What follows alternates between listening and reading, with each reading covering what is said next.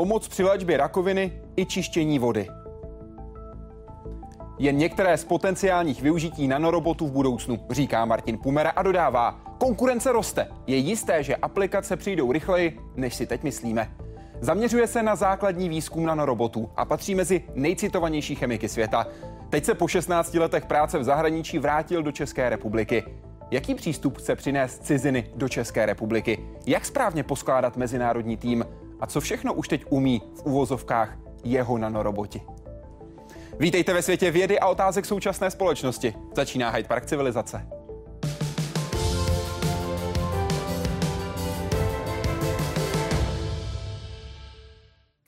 Vítejte, přeji hezký večer. Dobrý večer. Co je pro vás ta největší změna po návratu do České republiky? Tak je to změna, jako když jsme se stěhovali do Japonska, do Singapuru. Lidi myslí jinak, eh, systém funguje jinak, je to prostě kulturní šok a je to zvláštní, že ho má, mám ve vlastní zemi, ale je to tak a bude to nějakou dobu trvat, než se člověk přizpůsobí. je to skok do jiného světa pro vás? Je to skok do jiného světa, je to skok do známého světa, ale spousta věcí se během těch 20 let změnila k dobrému, ale je to pořád změna. A jste rád za ten skok? Určitě, jinak bych se ho nezvolil, takže všichni jsme takto rádi. Říká Martin Pumera, který tenhle skok mohl udělat díky tomu, že dostal nabídku od Vysoké školy chemicko-technologické v Praze. Šestimilionový městský stát ležící téměř na rovníku. S jedním z nejlepších vzdělávacích systémů na světě, na který dává až pětinu svého rozpočtu. Singapur patří k oblíbeným destinacím pro turisty, ale i pro vědce. Hlavně pak Nanyangské vysoké učení technické, které je hodnocené jako jedna z nejlepších světových univerzit.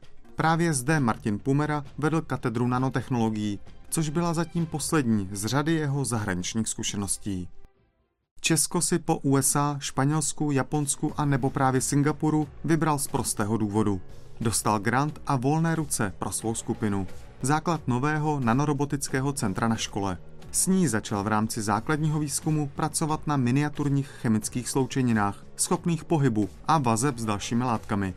Říká jim mikro nebo nanoroboti. The main goals is to design biocompatible micromotors that can be used for bio applications. Tedy pohybovat se v lidském těle a na místo určení dopravit třeba lék, nebo naopak z něj odstranit škodlivou buňku a tím pádem výrazně zefektivnit léčbu. We can see the tracking of these micromotors uh, attached to the a cancer cell and with a magnet we can control them to the way we want. So these micromotors can also do two tasks, not only cell manipulation, but also we can load anti-cancer drug on them and they use them for killing this cell. Podobně jako v lidském těle by se tito roboti mohli pohybovat ve znečištěném prostředí a podobně efektivně ho zbavovat škodlivin. Klíčový je jejich přesný pohyb, jeho ovládání a zdroj energie. So it could be driven either with a light or magnetic or other electrical field or other external field. S pohybem přichází na řadu i schopnost se v těle správně orientovat.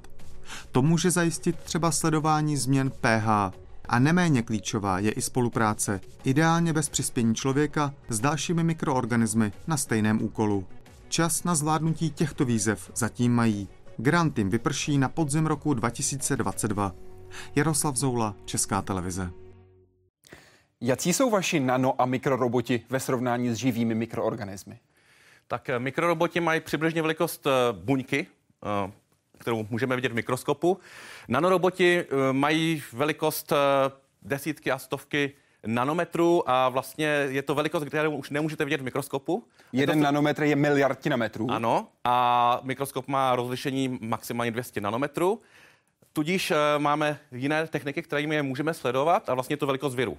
No, to znamená, my, pokud máte, tohle by byl virus, tak máme nanomotor podobně vysok, velký. A pokud jde o to, co chcete vaše roboty naučit, jaká je tam vazba na živé organismy? Co si od nich chcete vzít? Protože vy je nechcete skopírovat. Tím cílem e, přesně tak není kopírovat e, ty živé organismy, ale cílem vlastně celého tady toho pole je vytvořit e, umělé systémy, které budou se chovat podobným způsobem, ale samozřejmě uvnitř budou úplně jiné. Jo? Není, to v buňce, není cílem v buňce vyrobit malá kolečka, která něco budou dělat, ale mimikovat třeba uh, swarming, což je jakoby pohyb hejna, komunikace mezi jednotlivýma, jednotlivýma uh, nanorobotama, mikrorobotama a podobně. To znamená, že to jsou dynamické systémy, které no. se mění, které reagují na to, co se kolem nich děje ano. a které by v ideálním případě v budoucnu mohly spolupracovat právě jako mikroorganismy. Přesně tak, ano. V budoucnosti by bylo ideální, kdyby ty roboti, které tady mám zvětšené, následovaly třeba světlo, uh, zdroj světla ve velkých hejnech a pak udělali, udělali nějakou akci, třeba uh, do, nějakým způsobem deliver drug, to znamená uh, dodat léčivo nějaké léky. a tak dále. Aha. Případně bys uh, mohli reagovat na, na zdroj chemikálie, zdroj paliva, rozdíl mezi těma nanorobatama a na, současnými nanotechnologiemi je ten, že současné nanotechnologie jsou stacionární. Jo, máte v, v mobilních telefonách máte i nano, tam, tam ten čipy mají nanodrátky v sobě a můžete mít koloidní roztoky, které jsou statické, to znamená, ty nanotechnologie jsou statické. A rozdíl v tomhle tom, že vytváříme dynamické systémy, které se pohybují sami o sobě bez, ne, ideálně bez našeho přispění. To znamená, oni samozřejmě nemají mozky, ale stejně tak jako primitivní organismy nějakým způsobem se snaží něčeho dosáhnout. A to vlastně do nich můžeme zakódovat, tuhle tu funkci. Dáte jim ten cíl. Dáme jim ten cíl, dáme jim ty schopnosti rozeznávat a pohybovat se. Brát vlastně energii z toho okolí, jak to dělají buňky. A ten spouštěč té činnosti, to může být co všechno? Tak eh, spouštěč může být eh, změna kyselosti prostředí, může být světlo, může být magnetické pole, eh, může být se vlastně omezený vlastní fantazí. Může to být to, že to rozezná nějaký virus, nějakou, nějakou nemoc a najednou to provede nějakou akci. Jo? To znamená, ty, ty kodovací schopnosti jsou prakticky neomezené a záleží na vaší fantazii a technických dovednostech, co vlastně jste schopni do toho dát. A to je to potenciální budoucí využití. Já zdůraznuju, že vy se zaměřujete na základní výzkum, ale to, co zmiňujete, by se dalo využít v řadě oblastí. Začněme u medicíny. Jak by mohli nanoroboti a mikroroboti pomoct?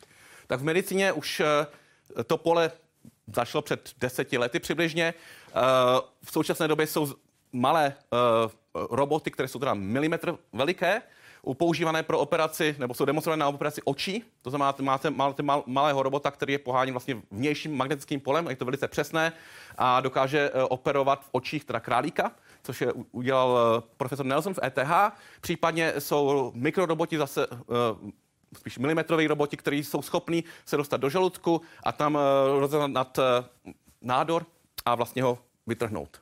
Jo? To znamená, to už existuje.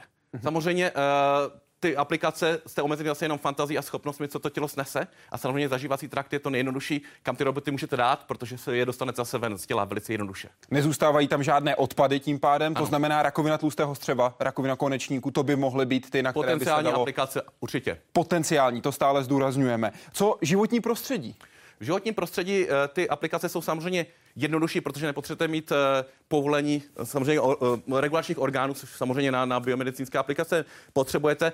V životním prostředí, zase, když máte sanace nějakých velkých celků, vlastně vy, když tam dáte nějakou chemikálii, která to má sanovat, tak ta chemikálie se tam, jak se tam nějakým způsobem roz, rozprostře. Musíte ji tam buď nasprejovat, nebo ji tam musíte natlačit tlakem, ale ona se, když to dáte pod zem, tak tam se už šíří jenom difuzí. Difuze je, když kápnete ingous do vody.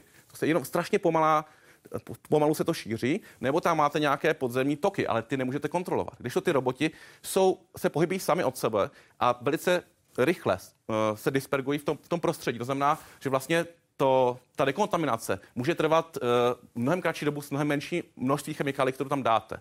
Třeba v současné době profesor Wank v Kalifornii vyvinul uh, dekom, dekontam, dekontaminaci nervových látek bojových. Mm-hmm. Jo, pr, pr, pracoval pro DARPu, takže ty roboti vlastně tím, že vlastně se rychle pohybují a dekontaminují, takže to uh, potřebujete mnohem méně chemikálie, mnohem a nepotřebujete lidi u toho. Jo? Kolik nějaké množství je takovýchto malinkých robotů potřeba? Tak to záleží samozřejmě aplikace od aplikace. Je důležité, je, abychom, když máme tady to nanorobota, mikrorobota, abychom dali nějakou katalytickou látku na, na ten povrch. Samozřejmě, když máte jenom jednoho, tak ten vám toho moc neudělá. Ano. Si dokážete představit, že přece jenom ta, ta, ta změna těch, uh, na tom malém povrchu je prostě malá. Že potřebujete tisíce miliony. Aha. A vlastně uh, tím naším cílem do budoucna je, uh, je udělat tak, aby kooperovali. To znamená, máte kooperativní akce uh, velkých hejn mikrorobotů, které samozřejmě pak už v tom množství udělají velké, velké změny. To je třeba potenciální využití pro čištění ropných skvrn a podobně. Přesně tak. Můžou také sloužit jako v úvozovkách hlásič? Hlásič nějakého problému? Ano, eh, samozřejmě eh, vlastně ty, ty, ty nanoroboty, eh, nebo celkově tohleto pole směřuje k tomu, aby jsme tam měnili sens a akt. To znamená detekujete něco a potom to následně něco provede. Mm-hmm. Takže určitě. To znamená, že v okamžiku, kdy se nečistota dostane do vody, tak ten nanorobot by zavolal, máme tady nějakou změnu, vzhledem tomu, že je nastavený na tuto změnu, aby ji rozpoznal, tak hned může začít tu vodu, dejme tomu, čistit. Ano, sám o sobě si to bez našeho, bez našeho přispění.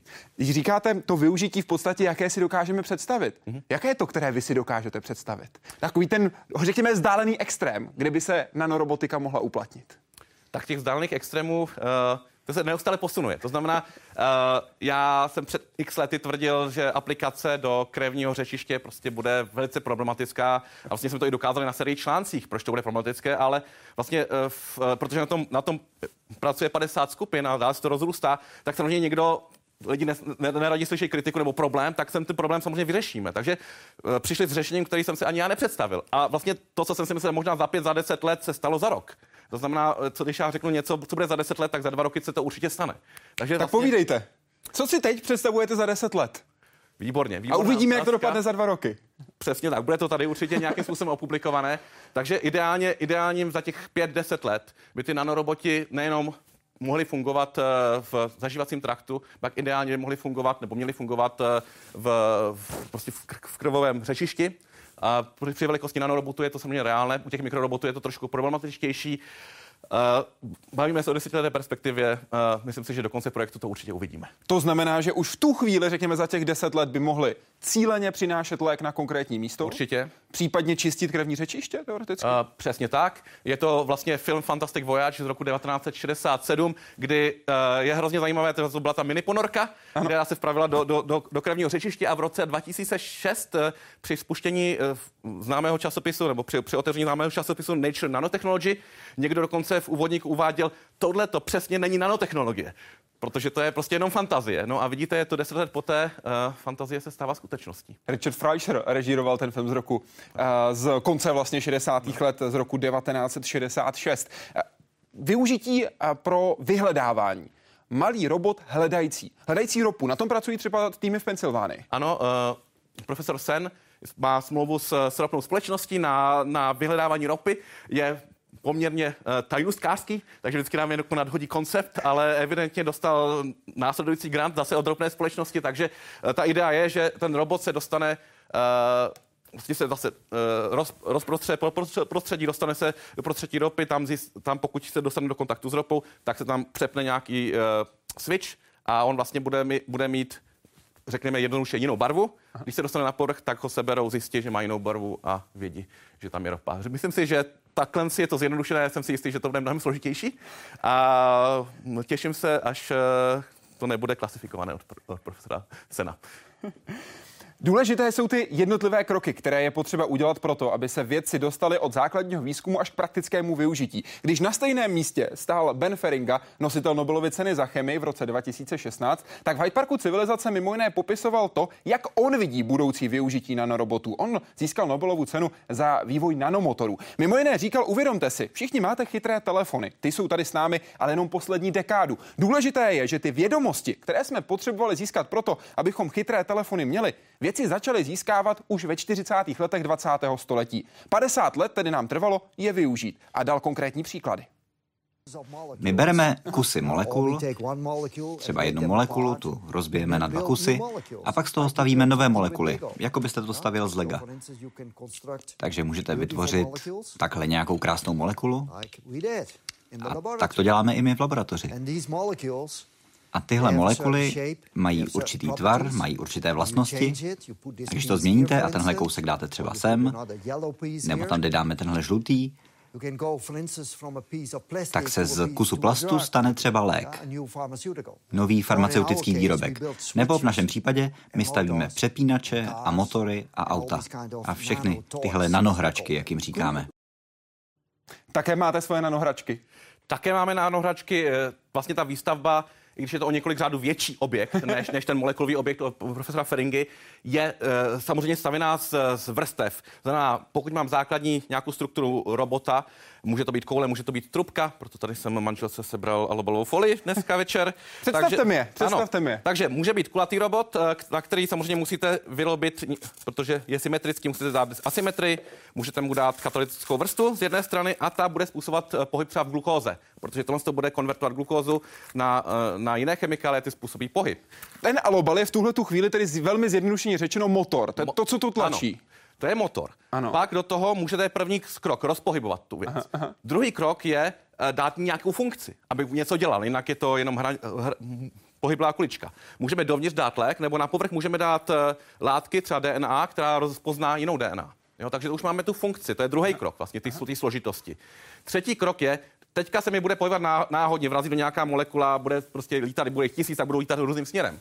Já do nich můžu vpravit nějaký magnetický element, který bude reagovat na slabé magnetické pole, třeba magnetické pole Země. Máme magnetotaktické bakterie, které se nám otočí sever jich. To jsou bakterie, mají v sobě malé magnetky, které si sami vyrobí. My to samozřejmě nemůžeme čekat, až si robot nějaké vyrobí, ale dáme to tam dovnitř a vlastně tím pádem může reagovat eh, na slabé magnetické pole, natočit se podle toho. Nebo může reagovat na světlo. To už teďka vlastně na, na, na, tom, na tom pracujeme, už máme eh, první pěkné výsledky. To znamená, ten robot se natočí ke světlu. Aha. A poslední vlastně ten, ten vrchol toho v současné době, samozřejmě eh, jsme omezení představivosti, je to, aby ty motory nějakým způsobem kooperovaly. Mm-hmm. Jak daleko jsme od tohoto čtvrtého stupně, kde už budou spolupracovat? Uh, tak to je velice dobrá otázka. Do konce projektu čtyři roky. Určitě se to stihne, určitě, možná dřív, říkám. Všechno jde mnohem rychleji, protože vlastně ta komunita je velice aktivní a velice konkurenční. To znamená, lidé neustále sledují, co ostatní dělají, aby dostali nové nápady a mohli to posunout dál celé to pole. Pojďme se podívat, na co se díváte vy. Tohle je konkrétně mikrorobot, který po tom červeném vektoru, po té stanovené trase, táhne rakovinou buňku. Proveďte nás, prosím tak uh, vlastně naším cílem to jsou mikroroboti, můžeme pozorovat pod mikroskopem, my můžeme uh, ty buňky nějakým způsobem uchopit tímhle s tím manipulátorem, jakoby robotem, který následuje nějaký vnější gradient a dostat na jiné místo, kde ji třeba zanalizujeme a podobně. Podobně to může fungovat, nebo obráceně to může fungovat tak, že máme mikronanorobota, který nese léčivo, dostane se k buňce a vlastně vypustí to léčivo, rakovinu. Když je na to mikrorobot sám, tak toho samozřejmě tolik neutáhne, ale když jich bude víc, může jich samozřejmě zvládnout přepravit také víc. Určitě, přesně tak. Je to jako v makrosvětě, takže vlastně jste opravdu uh, limitován představivostí a Lego je ideální příklad. Není tom žádná raketová věda. Když se díváme takhle na ty mikroroboty, vypadají skutečně podobně jako ta rulička, kterou jste přinesl. Jsou skutečně ruličkou, nebo jsou na jedné straně trošku v uvozovkách zmáčklí? Tak vlastně eh, hrozně důležitý eh, způsob pohybu v tomhle tom měřítku je, že nemáte setrvačnost. To znamená, mm-hmm. když jako plavě skočíte do vody, tak máte nějakou setrvačnost a jedete to vodu. V tomhle tom malém měřítku, jakmile ztratíte eh, zdroj paliva nebo, nebo pohybu, tak se to v danou milisekundě zastaví. Staví.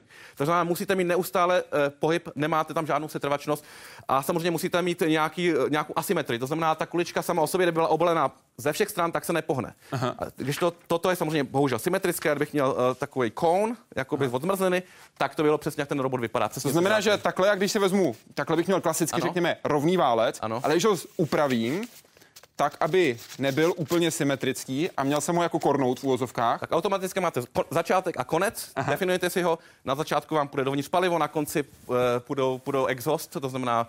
Nějaké splodiny v úvozovkách? Splodiny, jsou to splodiny, protože máte chemickou reakci, vlastně ten robot si bere energii z prostředí. Aha. Jo, to, to znamená, znamená, tady je předek? Předek je tam. Tady je předek. Tady je předek a to znamená tudy, tudy jede takhle, tudy, jede, tudy takhle tak. jede mikrorobot ano. a za ním zůstávají ty splodiny. Ano, přesně tak. A vlastně do toho robota, jakhle z vrstev, můžete dát magnetický element, další elementy na povrch můžete dát nějakou biomolekulu, která rozpozná další, další molekuly a tak dál. Takže vlastně tohle je taková sandvičová struktura, něco jako když se staví z toho lega, ale uh, v trubkovitém charakteru.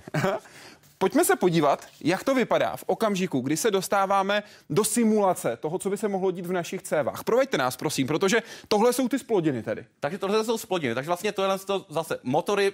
Já jsem často kritický ve svých článcích k tomu, co se děje ve vědě, taková, taková korekce. Máme to tady Jana Husa jako, jako příklad. Eh, jsem eh, člověk eh, přece jenom způsobem, svým způsobem si to pamatuje. Takže prostě lidi často nějakým způsobem příliš jsou optimističtí, říkají, to bude fungovat určitě v cevách a prostě já ukážu dobře, v cevách vám to bude fungovat, ale zůstávají tam za vás splodiny. Co s nimi uděláte? A samozřejmě se jsou, jsou je řešení. Můžete využít palivo něco, co ty splodiny, ty splodiny nebudou tomu tělo něco způsobovat a tak dál. To znamená, vlastně je to taková komunikace. Mezi, v těch článcích je to prostě, vždycky je to ping-pong. Jo, já, já, něco řeknu a teďka vy mi na to odpovíte. Jo, tak Tady to, to, na co se díváme, jsou ty splodiny, které zůstávají po pohybu daného mikrorobota. Ano, přesně tak jakým způsobem pokračuje dál a dál a dál. Přesně tak. To znamená, že my vlastně tímhle s tím tohle samozřejmě není v cévách, tohle je v mikrokanálkách, které simulujeme. A vlastně e, problém toho, e, aplikace v uzavřených systémech, to znamená lidské tělo, je to, že ty splodiny, e, i když jsou v přírodní prostředí by nic neškodilo, mohli by se dostat do vzduchu bylo, bylo by všechno v pořádku, že je to kyslík jenom, tak samozřejmě v lidském těle to je neakceptovatelné. Podívejme se na to, jak to vypadá v okamžiku, kdy se dostáváme do prostředí, o kterém jsme se bavili. Voda. Ano. Co se tady děje? To, co vidíme, co jsou ty kuličky, to jsou bubliny? To jsou bubliny a ty roboti vlastně se pohybují, dispergují, eh, katalyticky vlastně konvertují eh, škodlivé látky na neškodné látky a vlastně v tomto případě, jelikož je to v tevřeném prostředí, tak to vůbec nevadí, naopak eh, je to chtěná věc. To znamená čistí vodu v tuhle čistí vodu, velmi zjednodušeně řečeno tak, čistí velice vodu. jednoduše čistí vodu. Jak často tohle fyzicky vidíte, protože pracujete nejenom s mikroroboty, ale také s nanoroboty? Takže s mikroroboty to vidíme, kdykoliv se na ně podívám mikroskopem, s nanoroboty je to velice uh, kompliko- nebo je to mnohem komplikovanější, protože potřebujete speciální přístroje, které vám vlastně jsou schopny vidět uh, částičky a jejich pohyb do velikosti desítek nanometrů. Takže to nevidíme pak na vlastní oči, ale jen to sledujeme na monitoru. Aha. Tohle to vlastně můžete dělat, sledovat skrz mikroskop. To je krásné. Co máte na nanorobotech a mikrorobotech nejradši? Krásná otázka. To, že se pohybují sami. To je prostě, mě to nepřestává fanta- uh, fascinovat, protože co postavíte někam, tak to tam leží, pokud to není živý. Jo, samozřejmě a máte auto, ale to, že je to vlastně extrémně jednoduchá struktura, to není to tak složitý jako buňka, není to tak složitý jako auto. Je to mnohem, mnohem jednodušší, nemá to vlastně pohyblivé části a vlastně to, ta idea, že to bere uh, chemikálie z prostředí pohybuje se, mě nepřestává fascinovat a vlastně je to velice jednoduchá věc, ale je to na tomto krásné. A kolik částí má váš nejsložitější mikro nebo nanorobot? Uh, tak ten má kolem 15 vrstev, 15 částí, to má 15 funkcionalit. Eh, může fungovat, třeba to, co jsme viděli, to má, jak to reaguje na magnetické pole, když budeme chtít, tak to reaguje na světlo, tak to dokáže eh, rozpoznat buňku, tak to nese nějakou, vevnitř nějaké léčivo a tak dále. To znamená, vlastně těch funkcionalit tam můžeme dát nějaké množství a samozřejmě jsme omezený, pak postupně ten robot narůstá. Jo? Takže uh, se musíme pořád držet v nějakých rozumných velikostech. A zase s tím jsme omezený, uh, nebo nás omezený přístroje, ale jakož vlastně z toho velkého grantu jsme si koupili přístroje, které dokáží nanášet uh, jenom opravdu atomové vrstvy tak jenom jeden atom tlusté, tak tam toho můžeme samozřejmě dostat mnohem víc. Co vás naopak na nanorobotech a mikrorobotech, řekněme, možná až štve? Tak na nanorobotech samozřejmě mě až možná štve, že nejsou vidět a musíme mít ty speciální přístroje, ale zase uh, je to vlastně na těch nanorobotech samotných to není až tolik uděláno, protože lidi prostě mají ten problém, co, co nevidíte mikroskopem, to už se pak hůř sleduje, ale vlastně to pole, nechci říct, je neorané, jsou tam, je tam pár skupin, ale je to velice pomalu se do toho dostávají, takže je to skvělé místo, kde předběhnout konkurenci ta mezinárodní spolupráce, vy spolupracujete s, Unifor, s University of California a také s University of Cambridge, mimo jiné, ano. A, také s Japonským institutem. Ano. Co vám dává ta spolupráce s kolegy z Kalifornie? Ta spolupráce s kolegy z Kalifornie, eh, ty vlastně eh, jsou nejdál v těch zvířecích modelech a vlastně teďka tam budu posílat pozdoka, který vlastně bude, udělat, bude dělat transfer of know-how z Kalifornie k nám, jak vlastně pracovat eh, s, takovým, s takovýmhle modely, aby se to dělalo, dělalo opravdu pořádně a správně. Jo? To znamená, když samozřejmě máme lidi, kteří eh, jsme najali eh, do skupiny, ale nemůžete, mít, nemůžete vědět všechno. Jo? Perfektně. To samé v Cambridge, v Cambridge jsou uh, skvělí právě při konstrukci mikrokanálku, nan, nan, nanokanálku, který vlastně zase použijeme jako simulaci prostředí.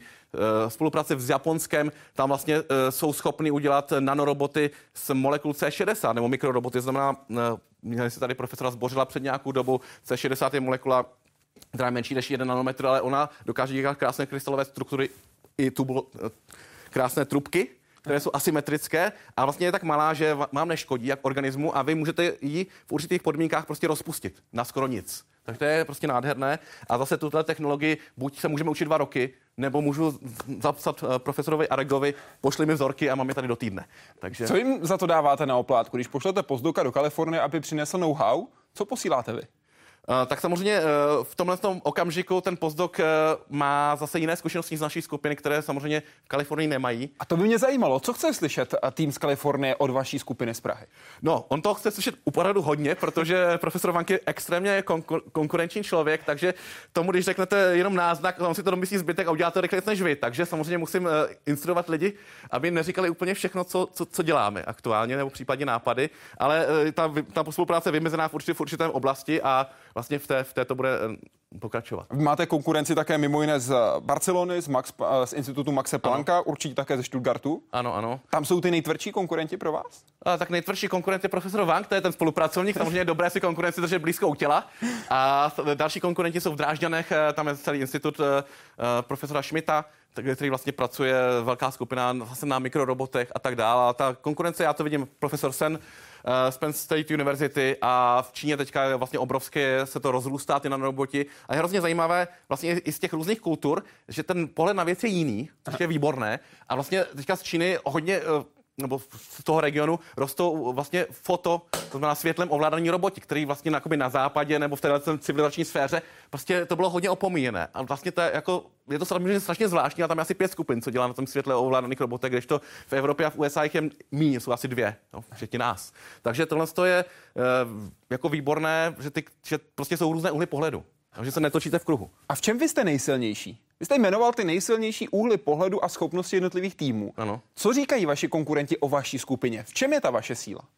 Ta naše síla je, uh, že vlastně my jsme byli první, kteří jsme přišli s magnetotaktickým motorem.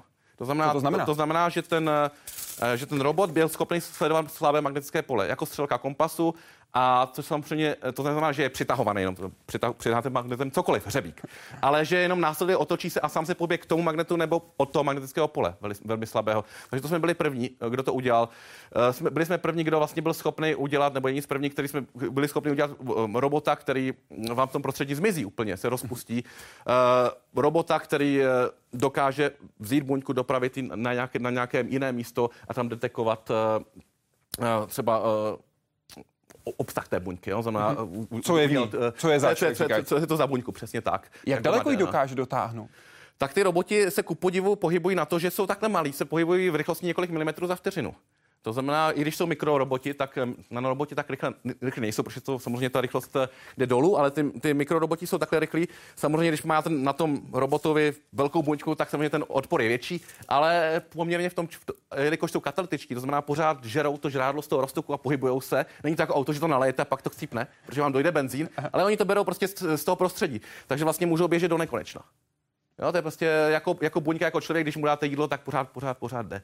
Takže tohle to vlastně, mm, tam je není omezení. Navíc tam nejsou pohyblivé části, takže nejsou se vlastně nemá co zjednodušeně řečeno zlomit. Tedy. Přesně tak, přesně tak, to je ta krása. Myslíte si, že přijde podobná revoluce, jako přišla s mikročipy?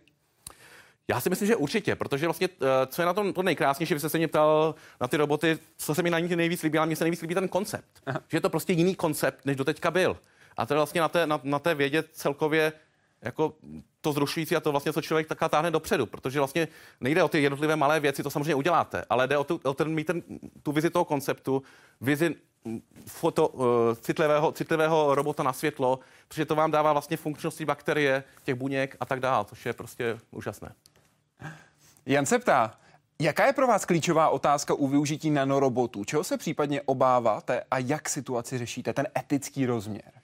Tak etický rozměr je samozřejmě velmi dobrá otázka a myslím, že je to do, dobré si to uh, opakovat. Na druhou stranu samozřejmě sci-fi filmy, kdy se prostě hejno robotu vezme a zničí Eiffelovu věž, uh, jsou, jsou sci-fi filmy. Uh, ten vlastně ten robot je, jak jsem říkal, jednodušší než auto. A auto, i když ty roboti se jakoby mohou pohybovat do nekonečna, Jediné, čeho bych se obával, je prostě znečištění toho, že vlastně do, té, do toho prostředí vypustíte tuny něčeho, co, se, co nedokáže, nedokážete zlikvidovat, to se bude pohybovat neustále. Samozřejmě uh, to je nebezpečí jakýkoliv jiných věcí, které vypustíte do prostředí. Takže já se neobávám se, sebe replikovatelných motorů, protože na to jsou moc jednoduché. Spíš toho, a, uh, aby se zvážily všechny toxikologické studie, ale to není obava. To my samozřejmě provádíme v laboratořích mm-hmm. velice pečlivě a vlastně v současné době uh, to není aplikované do životního prostředí, případně uh, do organismu, prostě v, v, do lidského těla a tak dále. Ale určitě toto je důležité a Eh, ta regulace eh, je, je podstatná v tomhle tom. Zneužití mikrorobotů, nanorobotů jako zbraně? ať už u jednotlivce nebo v masovém nasazení? Tak samozřejmě to je velice dobrá otázka. Přemýšlel jsem na to na cestě do, do studia, pokud by uh, se někdo zeptal, já vidím vždycky jenom ty aplikace uh, z toho jako obraného charakteru, to znamená dekontaminace. Jo, protože třeba ty nervové látky paralytické, ty se dekontaminují, prostě ty jsou, ty jsou senzitivní na vodu. To jsme se dozvěděli z televize, že jo? Já jsem na tom pracoval v USA kdysi dávno.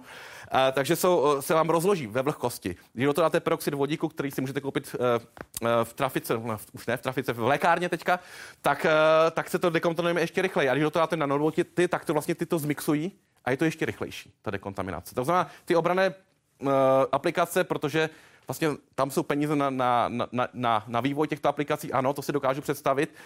E, nějaké útočné, já tu představivost nemám. Ale jsem si jistý, že diváci určitě mají teďka spoustu nápadů, ale já ani nechci slyšet to, když tak posíte na ministerstvo obrany. Spíš, jestli by byla proti ním nějaká obrana. Proti nanobotům, to jsou částečky obrana proti autům. To záleží na vás, jak se budete bránit proti autům, to je úplně stejné. Takže Říká Martin Pumera, který se po 16 letech vrátil do České republiky a který se svým týmem pracuje na Vysoké škole chemicko-technologické v Praze. A to díky tomu, že získal na svůj výzkum víc než 230 milionů korun. A klíčové bylo poskládat ten správný tým. Irán, Peru, Kolumbie, Španělsko, Portugalsko nebo Čína. Zhruba půlku týmu Martina Pumery tvoří zahraniční věci. Lákali je z celého světa, ať už byli v jeho skupině nováčci nebo osvědčení kolegové. I've been with him from Singapore. I get to know that he established a nanorobot center in Prague.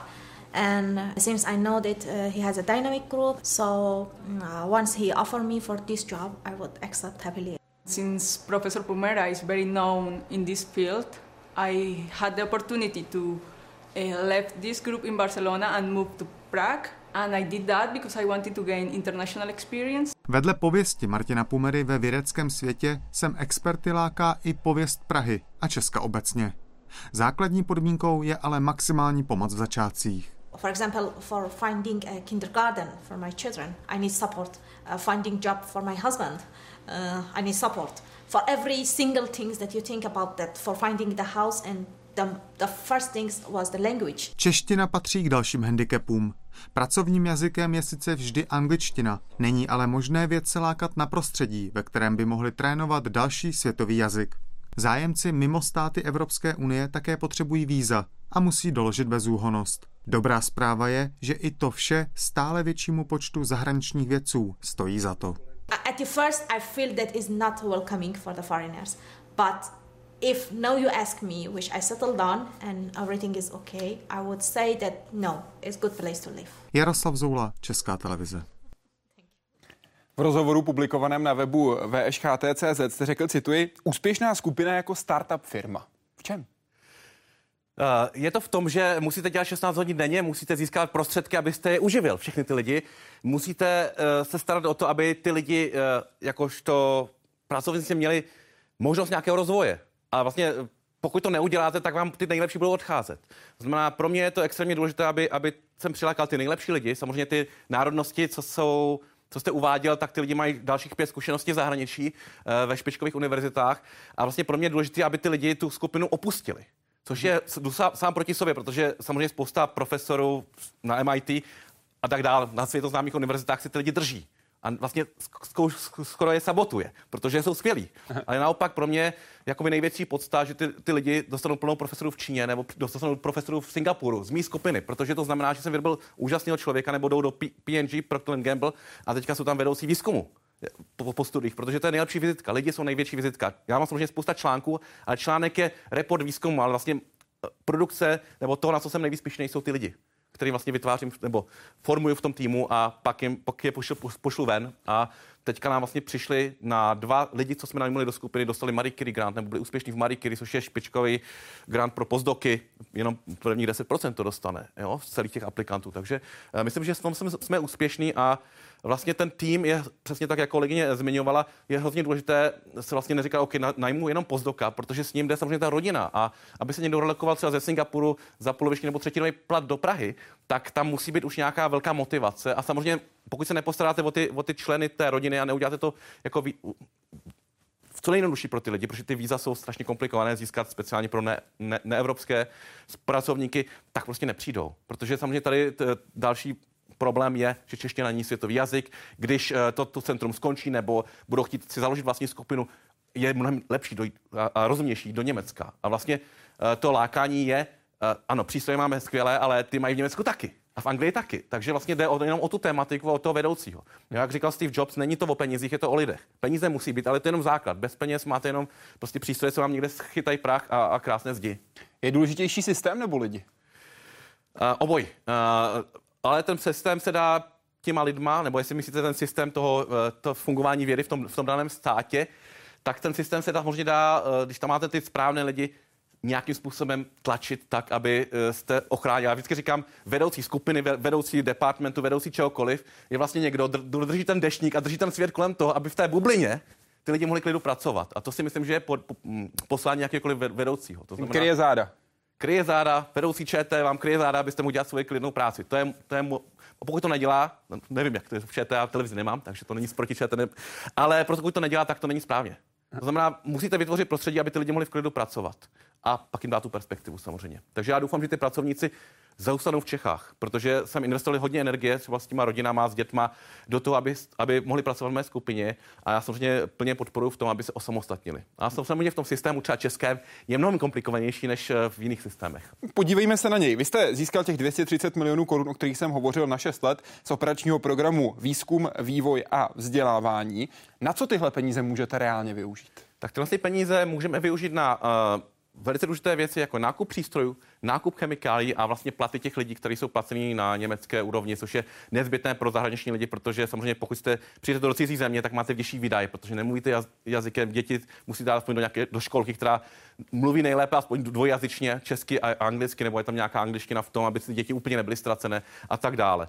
Takže tohle je naprosto výborné, protože zase já jsem, když jsem byl v Singapuru, spolupracoval jsem s českými vědci, jak se Zdeňkem Soferem na VŠKT, tak s profesorem Zbořilem v Olomouci. A vlastně v Čechách těch přístrojů je dost. Jo, ty přístroje tady jsou, dělá se na nich skvělá věda, takže jsem si i vzorky posílal do Čech na nějaké analýzy ze mhm. Singapuru, kde je spousta peněz, ale vlastně co jakoby mi chybí v té vědě český, jsou ty peníze na lidi, aby se dobře zaplatili skupiny, mezinárodní skupiny. A vlastně zase nemůžete lákat lidi zahraniční do skupiny, kde je 10 Čechů a jeden nebo dva cizinci, protože ten jazyk nakonec bude eh, čeština, ten komunikativní jazyk. Já mám komunikativní, většinu lidí, co jsem najmul, jsou zahraniční lidi, nebo či, případně Češi, třeba z Anglie jsme přitáhli jednoho kolegu. Uh, takže samozřejmě komunikační jazyk je angličtina, je tam většina cizinců v tom týmu a to vlastně byla podmínka toho zadání. Já myslím, že to je velice dobře, protože vlastně tady vzniká tým, na který se nabalují další lidi. Mám teďka tři další zájemce, kteří už mají peníze, aby přišli do týmu z Irska, z Iránu a, a z Francie, takže vlastně eh, ty během roku zase přijdou do toho týmu, zase jsou financovaný nějak jinak, ale vlastně je to mezinárodní tým a oni jsou tak na to slyší. Mm-hmm. Kdybych měl jenom český tým, tak je to zase o stupeň těžší. Mm-hmm. To znamená, vy k těm penězům, které jste získal na svoje jméno, no přibalíte peníze, které získali další věci na svoje jméno. Uh, případně, co získali třeba Marie Curie granty, případně eh, použijeme další operační program uh, Mobilita, máme i další vědky, takže přesně takhle, takhle to funguje. A vlastně ty, ty věci i v mé skupině budou aplikovat na další, jak už aplikují na české granty, tak na mezinárodní granty, aby vlastně ta skupina fungovala jako nukleáční centrum. To je jako moje idea uh, vytvoření toho centra, aby prostě pomalu rostlo. To znamená, aby se přidávaly další a další Přesně a další tak. části. Ano. To znamená ne eh, na 6 let, ale těch 6 let je jenom startovní množství peněz, kterého se nastartuje Přesně ten tak, jako startup firma na, nastartovat, případně mít spin-off a být, být pišný na kolegy, kteří prostě jsou úplně nezávislí, dělají něco, něco nezávislí, třeba i konkurenti. Já takhle vlastně mám, mám kolegu prof, plného profesora, což byl můj student dřív ve Španělsku. To je můj bývalý student, má, má skvělou skupinu uh, v Barceloně, ze kterém teďka dostávám pozdoky. No, mhm. takže když ty lidi chtějí přejít nějaké jiné, získat jinou zkušenost do ke mně, uh, teďka zase to samé v Číně. Moje nejlepší studentka dostala plnou profesoru po PhD v Číně na dobré univerzitě, takže to je vlastně, vlastně můj budoucí konkurent, zase dělá nanoroboty. No. Co vás nejvíc brzdí v tom, jakým způsobem musíte pracovat v rámci českého systému? Uh, já bych o českém systému se říkají různé věci. Já bych viděl, že ten český systém není špatný, je jiný. No, a vlastně eh, ten ten speciální pro, eh, program, který mám, mě trošku omezuje v tom, že i musím na obyčejné chemikálie vypisovat tři výběrové řízení, což samozřejmě možná poplatníkovi ušetřím 50 eh, korun, ale na platech, lidi, na platech lidí utratím tři tisíce. A samozřejmě ten čas tak něco stojí, kdy čekáme na tu chemikáli. To znamená, tohle na, na druhou stranu je to hodně peněz, takže vždycky, já vždycky říkám to, že přijde balík a na tom jsou vždycky nějaký nitky s nějakýma méně výhodnýma věcma, ale prostě buď ber ten balík nebo neber, takže nechci si stěžovat. Je to náročné, hlavně na kolegy, co dělají tu administrativu, ale pokud by to byl buď tohle nebo nic, tak samozřejmě vezmete to, co je.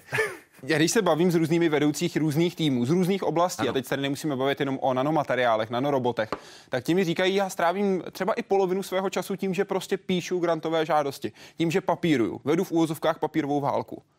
Je to tak, vlastně... je, to, je to podobné, ale je to vlastně, uh, i v tom Singapuru to bylo podobné. Pokud máte velkou skupinu, musíte ji uživit. To znamená, je to startup. Uh, opravdu musíte jet furt 8 hodin v práci, absolutně nestačí. Takže po 8 hodině otvírám počítač a pracuji do dvou. Teďka už člověk ze stárnu, tak už pracuji jenom do jedné, protože už to pak eh, to kontinuálně nejde ale eh, je to prostě válka. Přesně tak, jak to řekl ten kolega neznámý, teda to jméno, jméno neznám, prostě je to konstantní válka a neznamená to válka s úředníky. Znamená to, že prostě musíte být pořád ve střehu, co kdo opublikuje, musíte být rychlejší než ostatní, protože já vždycky říkám, dobrý, tady ten nápad je, je skvělý, na tom tématu pracuje dobře 20 skupin, z toho 10 eh, ten nápad možná má a možná tři to dokážou udělat rychleji než my. Takže začíná tom dělat teďka, jo? protože když počkáme půl roku, tak eh, to bude pryč. Tři kroky, které je z vaší zahraniční zkušenosti vhodné udělat tady v českém systému, jakožto změnu, která by pomohla k rychlejšímu, efektivnějšímu a v konečném důsledku úspěšnějšímu fungování vědeckého výzkumu u nás. Tak určitě ta, ta byrokracie, kterou jste zmínil, eh, je z mého pohledu excesivní, protože v Singapuru moje grantová zpráva na závěr grantu, i, i, i ty průběžné, obsahovala tři věty. Úspěšně jsme vyřešili grant, uh, objevili jsme toto, toto, toto to, v jedné další větě a budoucí využití je toto, toto. To. A tohle to bylo jenom rámeček. Eh, pak samozřejmě další eh, produkt grantu je, kolik jste a to slíbíte, kolik jste udělal patentu, pokud nějaké slíbíte, kolik z toho bylo lidí, pozdoků, zaměstnaných, kolik z těchto pozdoků skončilo buď v akademii nebo v, in, v průmyslu. A to jsou to je pár čísel, plus tomu přiložíte finanční report, abyste dokladl, že, že se to nerozkradlo, plus tomu ten generuje automatický systém, plus tomu dáte publikace, které jste už opublikoval. Takže vlastně to je práce na hodinu a já vím, že kolegové stráví se zprávami Gaču vlastně předžvíkávání těch publikací do, do překládání publikací do, do českého jazyka a, a psaním desítek stránek mně to přijde zbytečné, protože uh, 10 stránek, 20 stránek, 50 stránek vám napíše kdokoliv. Ale udělat uh, sumary na půl stránky, kde by bylo všechno, to je samozřejmě i mnohem obtížnější, ale samozřejmě rychlejší. No, takže... Mimochodem do takové tabulky, do těch pěti řádků se píše i důvod, proč by měl člověk získat Nobelovu cenu, když vědec nominuje. Ten má taky takovou kolonku zhruba o pěti řádcích. Byrokracie je tedy první věc. Co je druhá a třetí? Já z mého pohledu eh, v Čechách eh, se jakoby ty peníze rozdělí hodně soci, socialisticky z, mé, z mého pohledu. To znamená, eh, v zahraničí to funguje tak, nebo v Singapuru, v Japonsku, nebo samozřejmě v USA, že pokud přijde profesor nebo mladý člověk na univerzitu žádá o zaměstnání jakožto asistent profesor, chce mít svoji skupinu, nezávislou skupinu, tak samozřejmě postupuje několik interview na různých úrovní a pak je mu nabídnutý startup grant uh, o více půl milionu až milion dolarů a dobře, tady máš prázdnou místnost velikosti tohoto studia, tady je tvůj kancelář, ahoj. A ukaž, co umíš. A ukaž, za tři roky tě evoluujeme, za šest let možná tě povýšíme na docenta, nebo se s tebou rozloučíme. A to neznamená, že ty lidi vlastně jako jsou bez práce, budou prodávat zeleninu, ale ty je přetáhne na univerzita, pokud se dobrá univerzita. Pokud eh, NTU takového člověka propustí, jakoby třeba, mm-hmm. tak ten může jít, i v Singapuru máme univerzitu, která začíná, tak ta pohled lidé jde. Mm-hmm. Protože jsou dost dobrý, aby se dostali na NTU, dost, dělají dost dobře, ale hold neprošli tím posledním sítem. To, samá, to samé s MIT a podobně. Takhle vlastně systém funguje všude ve světě a bohužel v Čechách vlastně, když chcete přijít eh, na univerzitu, kde byste chtěli pracovat, tak většinou tam to místo není. Startup grant, jako to slovo, považuji pomalu za prosté slovo, a, že byste někomu dali půl milionu dolarů. A vím, že to uh, některé univerzity, třeba Karlova univerzita, VUT, CITech, tohle to má, tohle to nastartovala a myslím, že to funguje výborně. Ale to je, jsou jako jakoby malé ostrovky a chce to řešit systémově, protože ta konkurence by samozřejmě, eh, konkurenceschopnost by samozřejmě vzrostla v té české vědě. Systémově. Mohl byste porovnat vaši zkušenost se zahraničním hmm. školstvím a českým? Jaký systém je nejlepší a který nejhorší, ptá se Marie. Hmm. Tak eh, já, to je velice, velice dobrá otázka. Já si myslím, že český systém vůbec není špatný. Já jsem produkt toho systému a spousta českých věcí, nebo všichni český věci jsou produktem českého systému, nebo drtivá většina z nich a myslím si, že uh, vlastně to školství až uh, i pro to vysoké školství není, není, není v žádném katastrofálním stavu v tomhle tom pohledu samozřejmě eh, jsou různé školy, různé kvality, ale myslím si, že ta struktura uh, je uh, něco podobného v Singapuru. Samozřejmě tam jsou taky drily, jo, a ty, ty, ty děti prostě musí mít nějaké ty znalosti. To samozřejmě uh, takže to bych neviděl jako hlavní problém. Já bych spíš viděl hlavní problém to, že vlastně se uh, pro tu univerzitní a postuniverzitní uh, úroveň se vlastně neuvažuje to, že teďka děláme základní výzkum, co ty věci vlastně dělají, co utrácí ty peníze na to hraní, na zbytečnosti. Ale já, my tohle to neděláme. My, kromě toho, že děláme výzkum od A do Z, to znamená, máme otázku a odpověď, tak vlastně během toho trénujeme ty studenty, jak se dělá výzkum. V průmyslu máte problém, musíte najít řešení.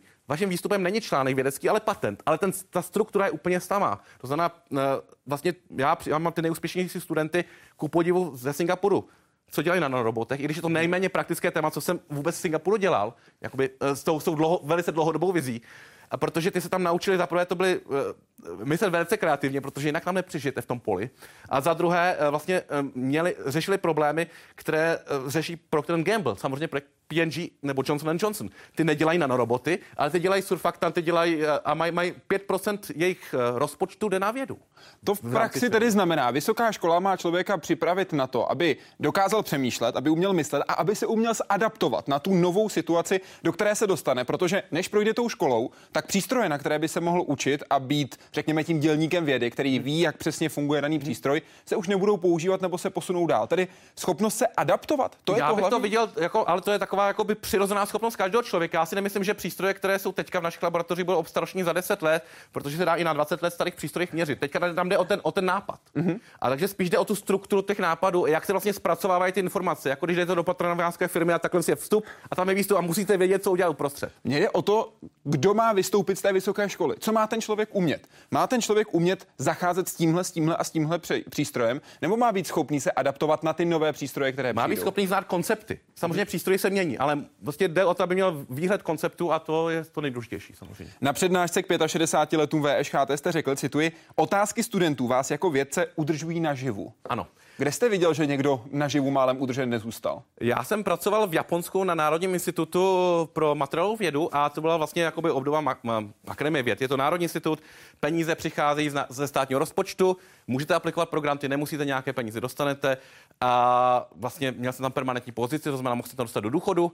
Eh, Japonsko bylo nádherné a vlastně eh, jeden z důvodů, proč jsem vzal nabídku na, na NTU v Singapuru, bylo to, že v Singapuru to bylo byla univerzita, ty, ty studenti byli velice, velice aktivní a živí a dynamičtí a vlastně já jsem viděl na tom, v tom Japonsku kolegy, kteří se postupně pomalu přes během toho těch několika let zpomalovali a chodili vlastně do ty kanceláře spát. A já jsem si říkal, já takhle dopadnu nechci a samozřejmě to není jejich chyba, to prostě to prostředí na ně takhle působilo a já prostě mám rád práci se studentama, protože to taky vidíte, že se vyvíjejí od někud někam a vlastně mým cílem je přilákat co nejvíc studentů do té skupiny na bakalářské úrovni protože to jsou nejvíc, uh, ty, ty studenti nic nevědí. A to je na tom to krásné, že to můžete všechno ukázat a nej, nej, uh, můžete jim dávat velice jednoduché projekty, které, a oni, oni to vezmou jako něco fantastického. A ty, nej, ty jednoduché projekty, to jsou jednoduché otázky a často z toho jsou ty nejlepší články, protože ten člověk se neofrňuje nad tím problémem, řekne, no, to je zajímavé a udělá to velice pečlivě a vlastně na tu jednoduchou otázku dá skvělou odpověď a to pak uh, to je výborné. Takže ano, studenti určitě.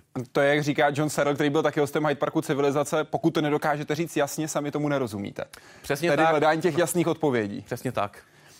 Jarda se ptá, zapojujete také české mladé studenty, bakaláře a inženýry do výzkumu? Vy jste teď řekl ano. A mě by zajímalo, jaké musí mít vlastnosti. Co u nich hledáte? Tak já mám teďka zapojené dva. Já, bych, já jsem je ten rozdíl mezi českým a, a, a singapurským systémem v tom, že v Singapuru mě klepali na, na dveře hnedka od prvního dne, jestli můžou u mě pracovat, když to tady mám zapojené dva, dva studenty vlastně od, od kolegů, kteří jsou částí toho centra, ale jsou to jejich studenti. Takže já bych, a bohužel během toho jednoho roku zatím prakticky nikdo neklepal. Takže pokud jsou studenti, kteří by u nás pracovali rádi, tak určitě je vezmeme všema deseti. Co hledáme to, že jsou zodpovědní, že vědí, že vědecká práce není, že přijdu v pondělí na tři hodiny a pak se tam neukážu, ale není to samozřejmě řehole, že musí dělat 24 hodin denně, není to startup, je to pro mě, ale pro ně, eh, já vždycky říkám, jo, hele, já dělám 16 hodin, píšu ti e-maily o víkendech, protože prostě nemám kdy jindy, ale uh, to neočekávám od tebe, že mi hnedka odpovíš. Jo, samozřejmě pokud odpovíš super, pokud ne, tak se nic neděje. Všichni máme nějaký život a vy máte život, já ho nemám, ale to je můj problém. Takže uh, očekávám nějakých 7-8 hodin v laboratoři samozřejmě chápu, že studují, takže to se všechno přizpůsobí. Já jsem v Singapuru si vlastně takhle vychoval od bakalářů ty lidi, kteří chtěli zůstat a viděli, že jsou kompatibilní se mnou, tak jsem si je tam nechal pak na, na PhD. Jo? Tam je bakalář a pak je PhD přímo a to bylo prostě nejlepší, protože si je vychováte vlastně uh, už, už na tom bakalářském studiu a na PhD už vám jdou připravený, takže vědí, co o to očekávat a nejsou zklamaný. Je tohle jeden z těch příkladů rozdílného světa, ve kterých jste žil v Ázii a v České republice, že v Singapuru hned přišli a klepali a v Čechách za rok nikdo nepřišel? Tak eh, je to tím, že eh, ano, Zřejmě ano, ne, nedokážu si to vysvětlit. Samozřejmě těm studentům se musíte ukázat, musíte dávat přednášky což, uh, a tak dál, což samozřejmě uh, je mým cílem a na tom, na tom pracuji, ale samozřejmě je důležité, aby, aby ty studenti uh, vlastně v tom Singapuru jsou víc, více cíle vědomější a jako chápu, že to vzdělání vlastně celou Azii dostalo z úplný hrůzy, z bahna z 50. let úplně někam jinam. Singapur byl v 60. letech totální rozvojová země, to samé z Korea a Japonsko v 50. letech jak vypadalo po válce. A kde jsou teďka? Teďka to není otázka toho, že, že prostě věda je nějaký luxus, který si můžeme dovolit jenom, když už si vyděláme na to. Ale naopak skrz tu vědu a ty inovace se ty země dostaly prostě z, z velice špatných podmínek na špičku. Jinými slovy, ta věda vydělává.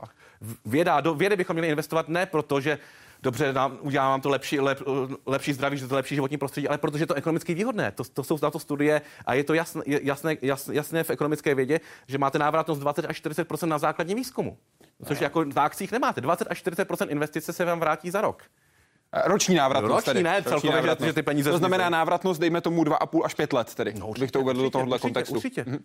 A 2,5 až 5 let návratnost základního výzkumu. Uh, když se podívám na tu vaší zkušenost z Ázie, přenesenou sem, mm-hmm. vy jste i na té přednášce v, k 65 letům VŠHT řekl, cituji, peníze jsou od lidí, kteří tvrdě pracují, proto musíte pracovat ještě tvrději. Proto pracuju 16 hodin denně, protože jsem vděčný za ty peníze, protože můžu dělat to, co mě baví a ještě za to dostávám plat.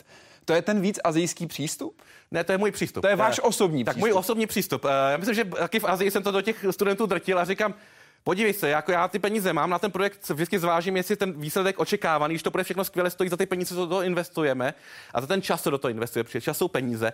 A vždycky jsem mi říkal, proč to vyhazuješ, tyhle eh, věci, to se dá umít. Ty peníze nejsou od vlády, ty jsou od tvých rodičů, protože ty platí daně, abych já tady mohl pracovat a já mohl, mohl ti kupovat tyhle věci. A pro mě je to hrozně důležité, protože můj třeba otec pracoval manuálně, využíval rodinu, samozřejmě platil daně a vlastně všichni ty lidi, co dělají na silnicích, prostě na polích, tak samozřejmě ty nechci platit daně, ty radši by koupili děti tě zmrzlinu, než mi zaplatili na výzkum. A já, já vlastně ty peníze dostávám od nich, ne od vlády.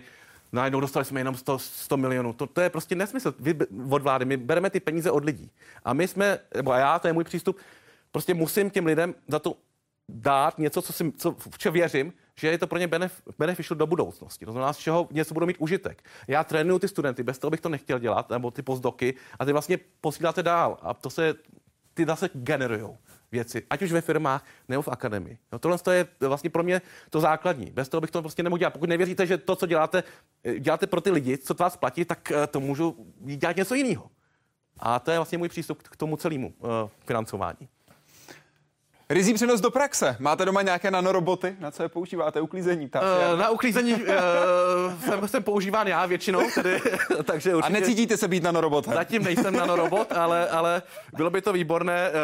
Dětem, dětem jsem pořídil mikroskop a budeme se dívat na mikroroboty.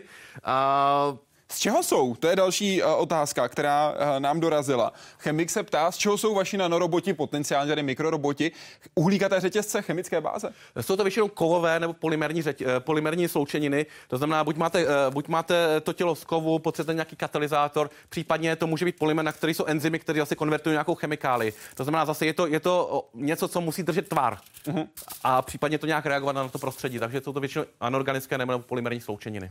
Mimochodem, řada z nositelů Nobelových cen, kteří byli hosty Hyde Parku civilizace, tak jako klíčový okamžik svého života zmiňují, že dostali k narozeninám mikroskop.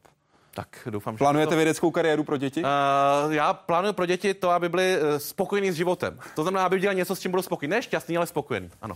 Měřil jste si někdy kadenci slov? Mluvíte v některých situacích i pomalej? Fungujete stejně rychle i ve výzkumu? Na poslední otázku ano. Na, na, ty, na ty předchozí já jsem varoval pana redaktora, že jakmile se dostanu k tomu uh, nadšení z té vědy, tak uh, strašně zrychlím a uh, omlouvám se tímto. Uh, samozřejmě, uh, bohužel. A já jsem, když mi to pan doktor Pumera řekl, odpověděl, buďte takový, jaký jste, buďte přirození, buďte v Hyde Parku civilizace takový, jaký skutečně jste. A to myslím, že jsme taky viděli. Pane doktore, moc děkuji, že jste byl naším hostem. Děkuji vám za pozornost a děkuji divákům za čas a samozřejmě ty peníze, co platí vládě, aby nám je mohla dát. Takže vám děkuji. Hyde Park civilizace tady pro vás bude i za týden. Vaším hostem bude Divya Chandra, anestezioložka, která se zaměřuje na výzkum mozku. Mluvit budeme například o tom, co se děje ve vašem mozku v okamžiku, kdy je využita anestezie, třeba při operacích, nebo jak je také možné vložit myšlenku do mozku. Zatím to funguje u myší. Podrobnosti za týden v Hyde Parku civilizace. Naschledanou.